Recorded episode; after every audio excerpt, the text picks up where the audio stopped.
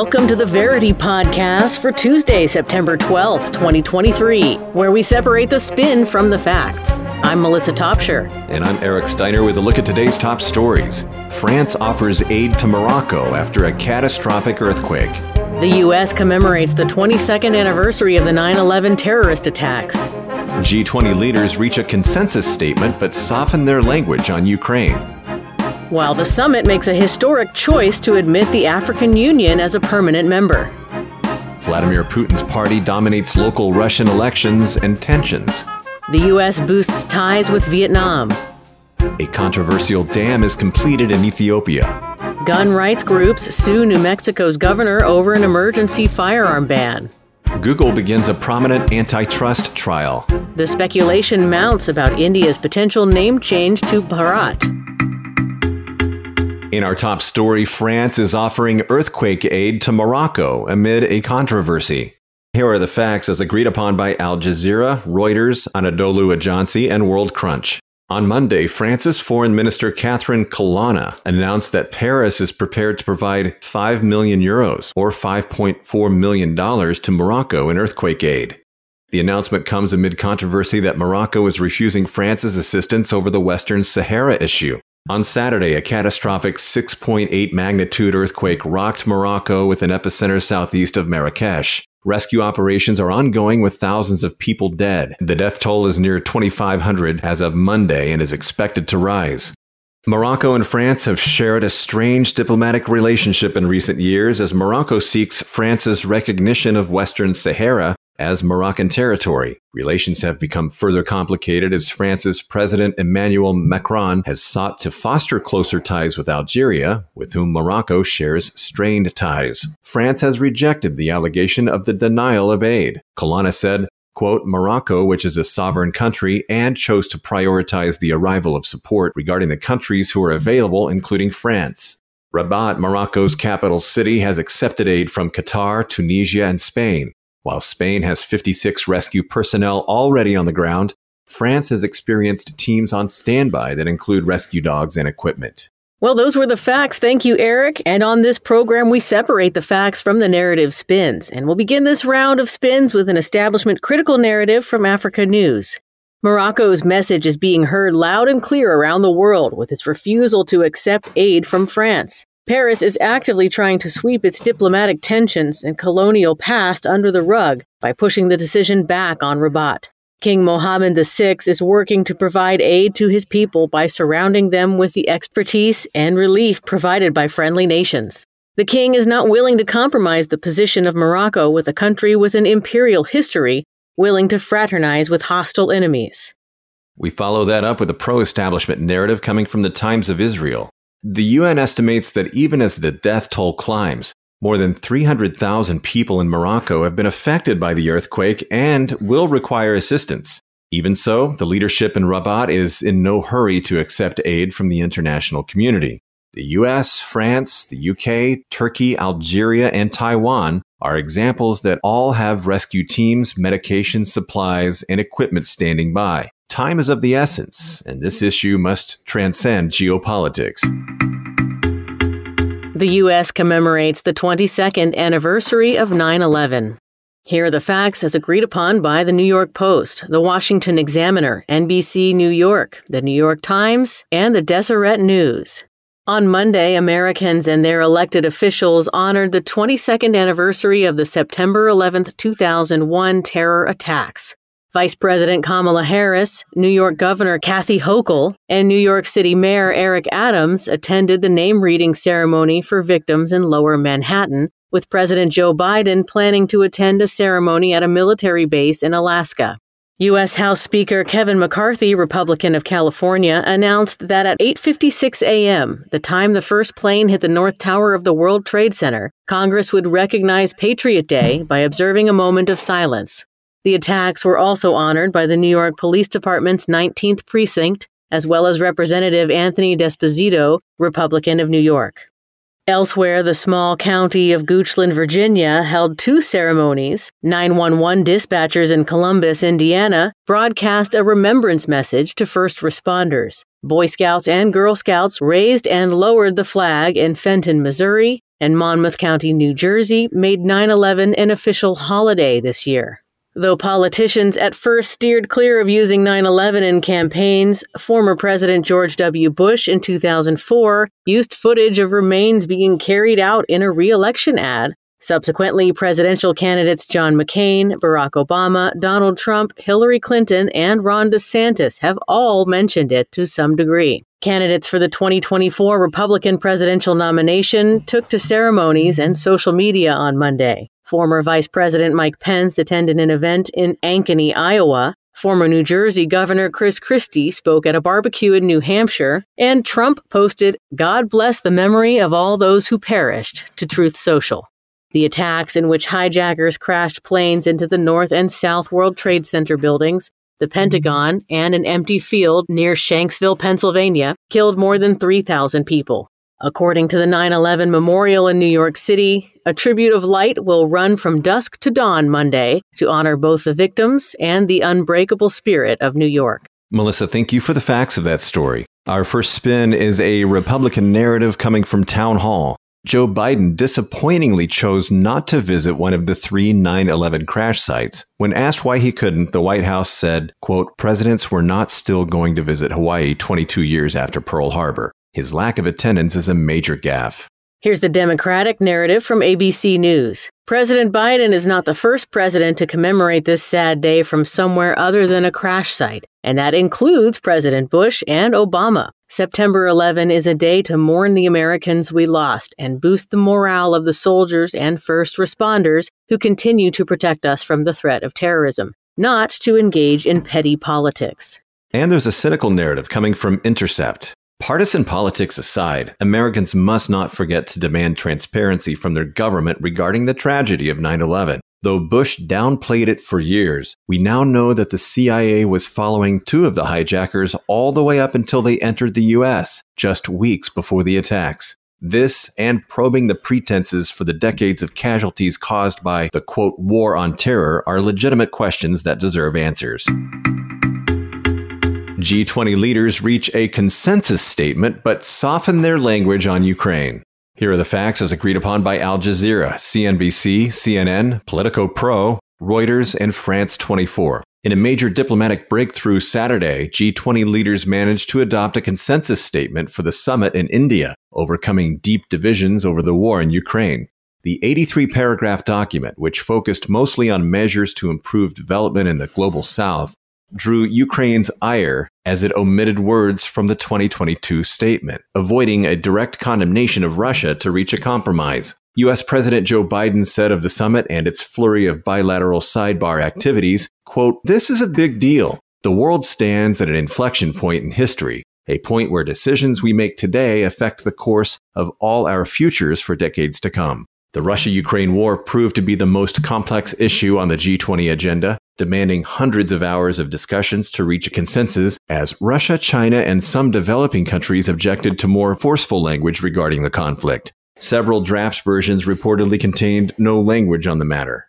In its final version, the declaration urged respect for territorial integrity and sovereignty, stating that all countries should also abstain from action against the political independence of any state. Leaders also agreed to triple renewable energy capacity globally by 2030, accepting the need to phase down coal power, as well as moving forward on issues such as reforming institutions like the World Bank. The summit was formally closed on Sunday, with India's Prime Minister Narendra Modi passing a ceremonial gavel to Brazilian President Luiz Inácio Lula da Silva, whose country will take the presidency in December. Thank you, Eric, for those facts. And this round of spin starts with an establishment critical narrative from Sputnik International. The global south has successfully blocked attempts from Western powers to Ukrainianize the G20 agenda, protecting its own legitimate interests and needs. This further indicates that developing countries will no longer accept the use of multilateral tools to promote one sided perspectives, especially in a forum that hasn't been established to discuss situations such as the Ukraine Russia conflict. We counter that with a pro establishment narrative coming from Bloomberg. The softened language on Russia's war in Ukraine is not a Western defeat, but rather a strategic move to boost India's global influence in a bid to isolate Russia and China. While substantially similar to the joint statement issued in Bali last year, The latest communique has brought the West closer to major democracies in the global South, which are key swing actors in world issues. The revised language on the Ukraine front is unfortunate, but ultimately, the entire statement is a boon for democracies worldwide. And we have our first nerd narrative of the show from the Metaculus prediction community. This one says there's a 4% chance that there will be a bilateral ceasefire or peace agreement in the Russo Ukrainian conflict before 2024. More news from the G20 summit as leaders admit the African Union as a permanent member. Here are the facts as agreed upon by Euronews, CNN, ABC News, The Indian Express, and NDTV. On Saturday, Indian Prime Minister and the host of the 18th G20 summit in New Delhi, Narendra Modi, announced that the African Union would join the alliance of the world's top economies. The 55 member African Union became the second regional bloc after the European Union to become a permanent member, potentially turning the G20 into the G21. The African Union, which has 60% of the world's renewable energy assets, is expected to push for reforms to a global financial system that it deems unfavorable to Africa's resource rich countries. Meanwhile, G20's expansion is expected to aid India's pitch to become a permanent member of the United Nations Security Council with Africa's support. The development comes as several countries, including Russia, China, Spain, and Mexico, skipped the summit. Established in 1999, the G20 accounts for about two thirds of the world's population, 85% of global GDP, and 75% of global trade. Melissa, thank you for the facts of that story. We begin our round of spins with an establishment critical narrative coming from Mint. India's push to include the African Union in the G20 is in sharp contrast to China's debt diplomacy, which suggests the expansion will likely expose the existing rifts about the bloc's goals and purposes among the G20 countries. Here's the pro establishment narrative from News 18. This is an historic day, not only for the G20, but for the entire global South, as it proves that the world's most powerful countries can bridge existing political and economic differences to create a more equitable, fair, and inclusive international order. I think somebody in branding is really mad that they're going to have to change all the G20 signage to G21. Oh, yeah. I've had some business cards printed and I'm going to have to get everything redone now. What's the one that you can get 500 for $20 something? Oh, you know what? You're right. Vistaprint. Yes, yeah. that's the one. Yes. Got to check out Vistaprint. You're yeah, right. Yeah, that's okay. that's my one and only go-to source. Putin's party dominates regional elections amid attacks. Here are the facts as agreed upon by Reuters and the Associated Press. President Vladimir Putin and his United Russia Party have claimed strong results following regional and municipal elections in Russia on Sunday, including four regions of Ukraine claimed by Moscow to have been annexed last year. Elections were held in 79 Russian regions the Ukrainian regions of Luhansk, Donetsk, Kherson, and Zaporizhia, as well as in Crimea, which Russia annexed in 2014. The votes in Ukrainian territories were condemned as, quote, sham elections in violation of international law by Kiev and its Western partners, including the US, the UK, and the Council of Europe. Stanislav Andreychuk, co-chair of voters' rights group Golos, designated as a foreign agent by the Kremlin, alleged instances of electoral corruption across the country, claiming to Reuters that results were not from, quote, real elections.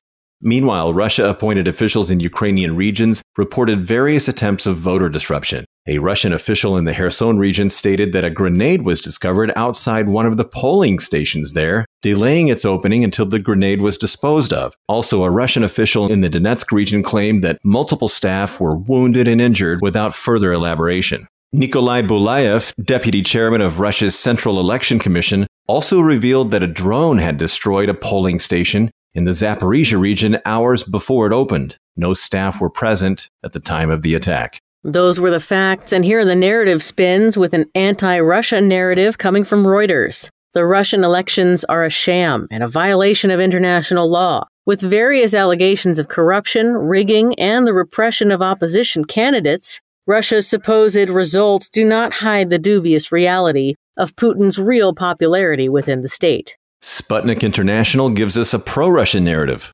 The results of the free and fair elections in the reclaimed areas of Russia come together as a single prosperous nation. While the West tried its best to see that these elections didn't take place, with the Russian Electoral Commission facing a surge in cyber attacks, strong voter turnout showed that the will of the Russian people could not be denied.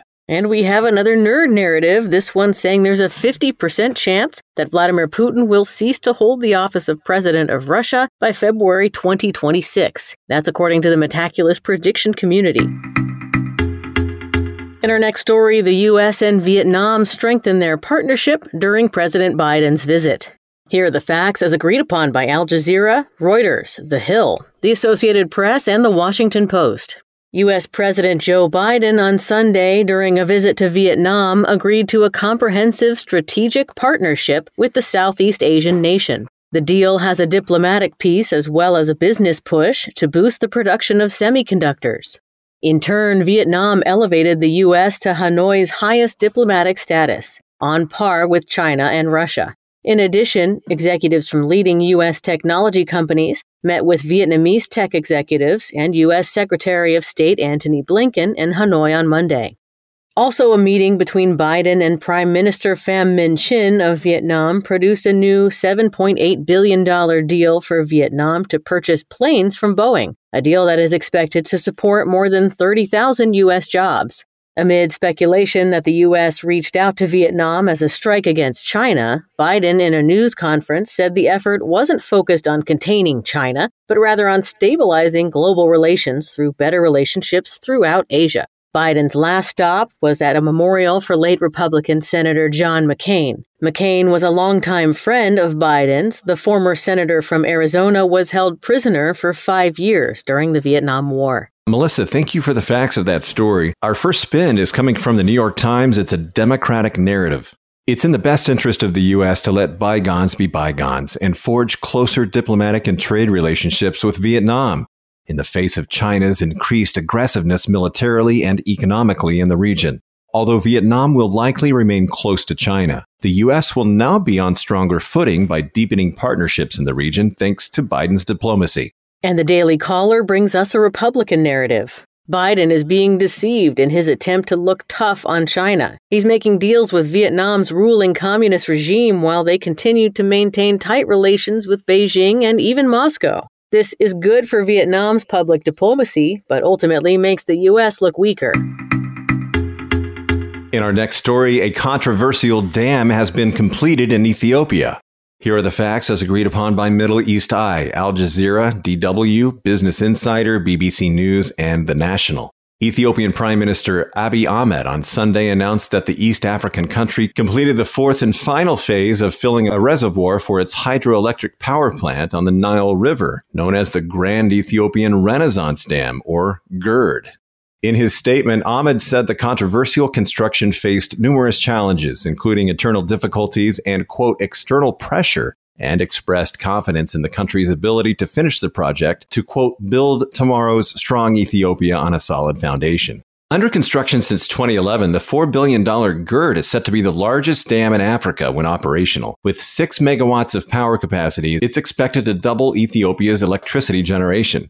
Egypt and Sudan both opposed the project and repeatedly urged Addis Ababa to stop filling the dam. While Ethiopia says the construction is vital for the country's electrification and economic goals, both countries fear its completion could significantly affect their supply of Nile water. On Sunday, the Egyptian Foreign Ministry issued a statement condemning the unilateral and illegal fourth filing, which it claimed violated a declaration of principles signed by Egypt, Sudan, and Ethiopia in 2015. Negotiations between the three governments, which resumed in Cairo in August over the operation and filling of the dam, ended without a breakthrough. According to the Ethiopian government, the next round of talks is to be held in Addis Ababa later this month. Thank you, Eric, for the facts, and we'll begin with a narrative A from Sada El Balad English. Ethiopia's continued unilateral filling of the dam violates international agreements on the use of the Nile waters. Until there's a legally binding agreement on the filling and operation of the Renaissance Dam, this project must be stopped. Both Egypt and Sudan have legitimate rights to the Nile waters, and these rights are integral to their national security. It's now up to Addis Ababa to show political will and respond positively to Egyptian efforts to reach an agreement. Narrative B comes from the reporter Ethiopia. While Cairo claims that GERD threatens Egypt's water supply, it is in reality primarily concerned about losing its illegitimate control over the Nile. From the day Ethiopia announced its plans to build this massive project, Egypt was openly hostile to the project, with the U.S. on its side to pressure Addis Ababa. Ethiopia is the source of roughly 85% of the Nile's flow and has every right to use this resource to provide affordable energy to its 120 million people. As long as Cairo's only concern in negotiations is to maintain its dominance, the talks will yield no fruit. And there's narrative C provided by the National. Unfortunately, talks between Ethiopia, Egypt, and Sudan have not yet brought the hoped for breakthrough. However, the mere fact that the three countries are seeking a diplomatic rather than a military solution already represents a success in a region plagued by crises. In the case of GERD, all three Nile nations have legitimate concerns. Although managing shared water resources is a complex issue, there are international models for successful negotiations that benefit all parties involved. The New Mexico governor is sued over a gun related emergency order. Here are the facts as agreed upon by the Associated Press, The Guardian, CNN, and Fox News. On Saturday, the National Association for Gun Rights, a gun rights group, and group member Foster Haynes filed suit to block New Mexico Democratic Governor Michelle Lujan Grisham's emergency order. The order suspended the right to publicly carry firearms in Albuquerque and surrounding Bernalillo County. Previously, Lujan Grisham on Friday issued a public health order restricting both open and concealed carry of firearms in response, she said, to recent shootings in her state. Recently, an 11 year old boy was fatally shot on his way home from a baseball game. A four year old girl was killed in her bed at a motorhome, and a 13 year old girl was also killed. The lawsuit, which lists the governor and New Mexico Department of Health Secretary Patrick Allen as defendants, accuses the governor's order of violating the Second Amendment. Although the governor's spokesperson said the order is related to a suspension of state law and not the Constitution, even some political allies, including Democratic Representative Ted Lieu, Democrat of California, and gun safety advocate David Hogg, voiced disagreements with Lujan Grisham's order.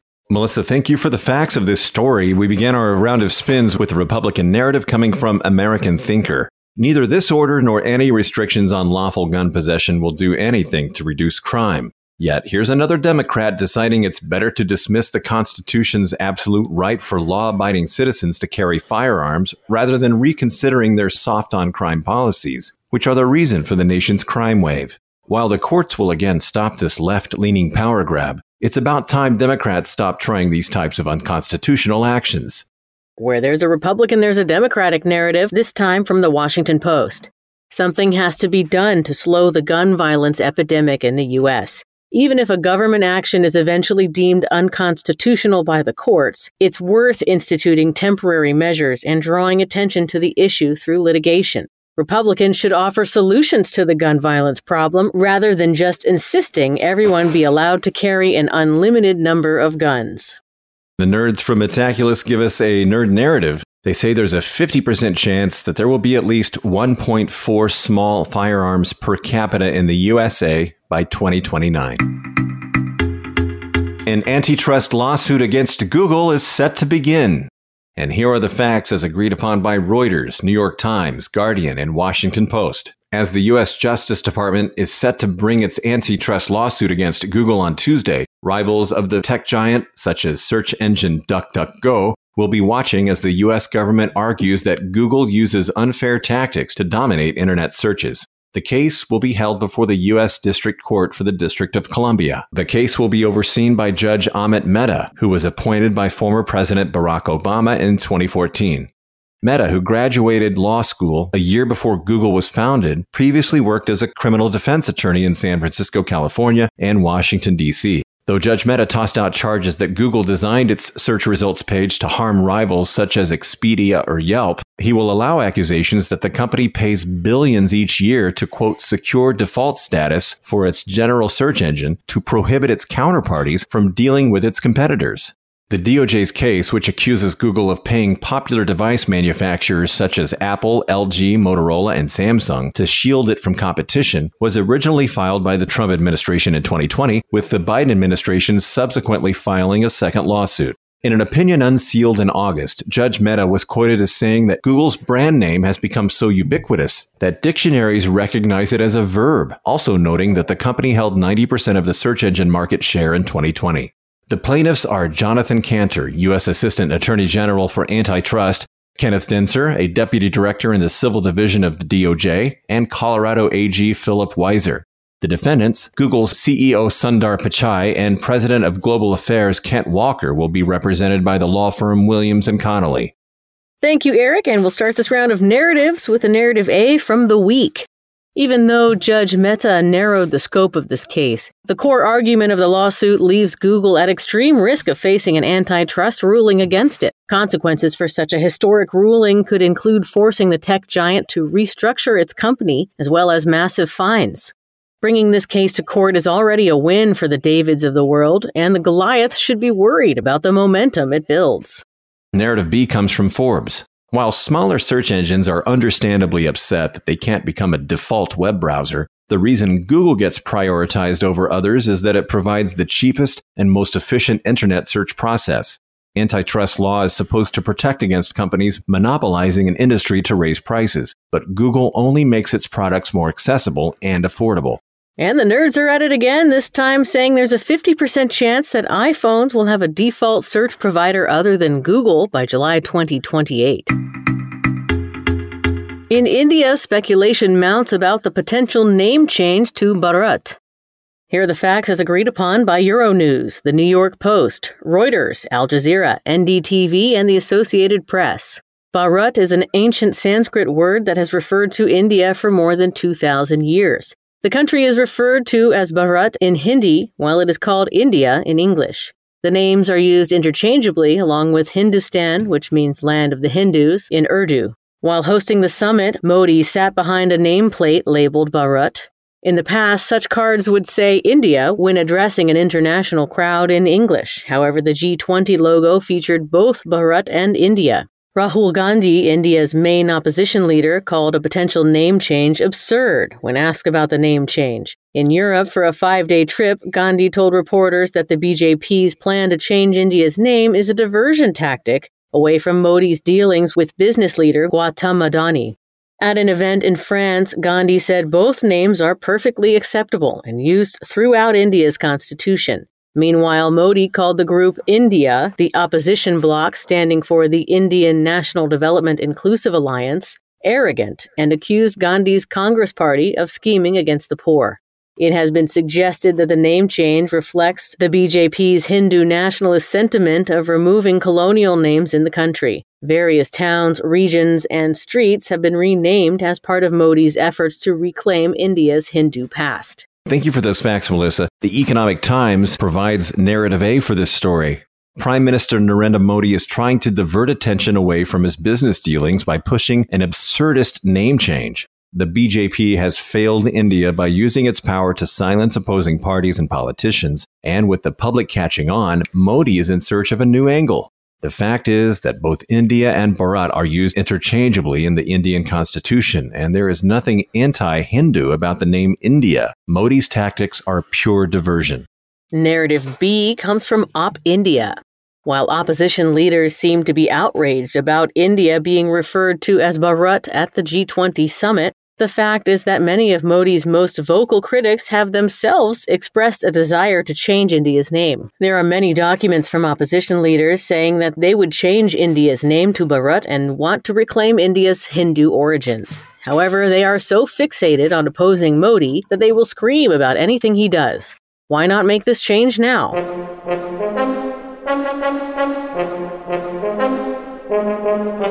Thanks for listening to the Verity Podcast for Tuesday, September 12th, 2023. Each day we use machine learning to read about 5,000 articles from about 100 newspapers and figure out which ones are about the same stories. For each major story, our editorial team then extracts both the key facts that all articles agree on and the key narratives where the articles differ. For more information on Verity, please visit our website, verity.news. You can also download the Verity Podcast app on the Apple App Store or Google Play. For Melissa Topshire, I'm Eric Steiner, inviting you to join us next time on the Verity Podcast.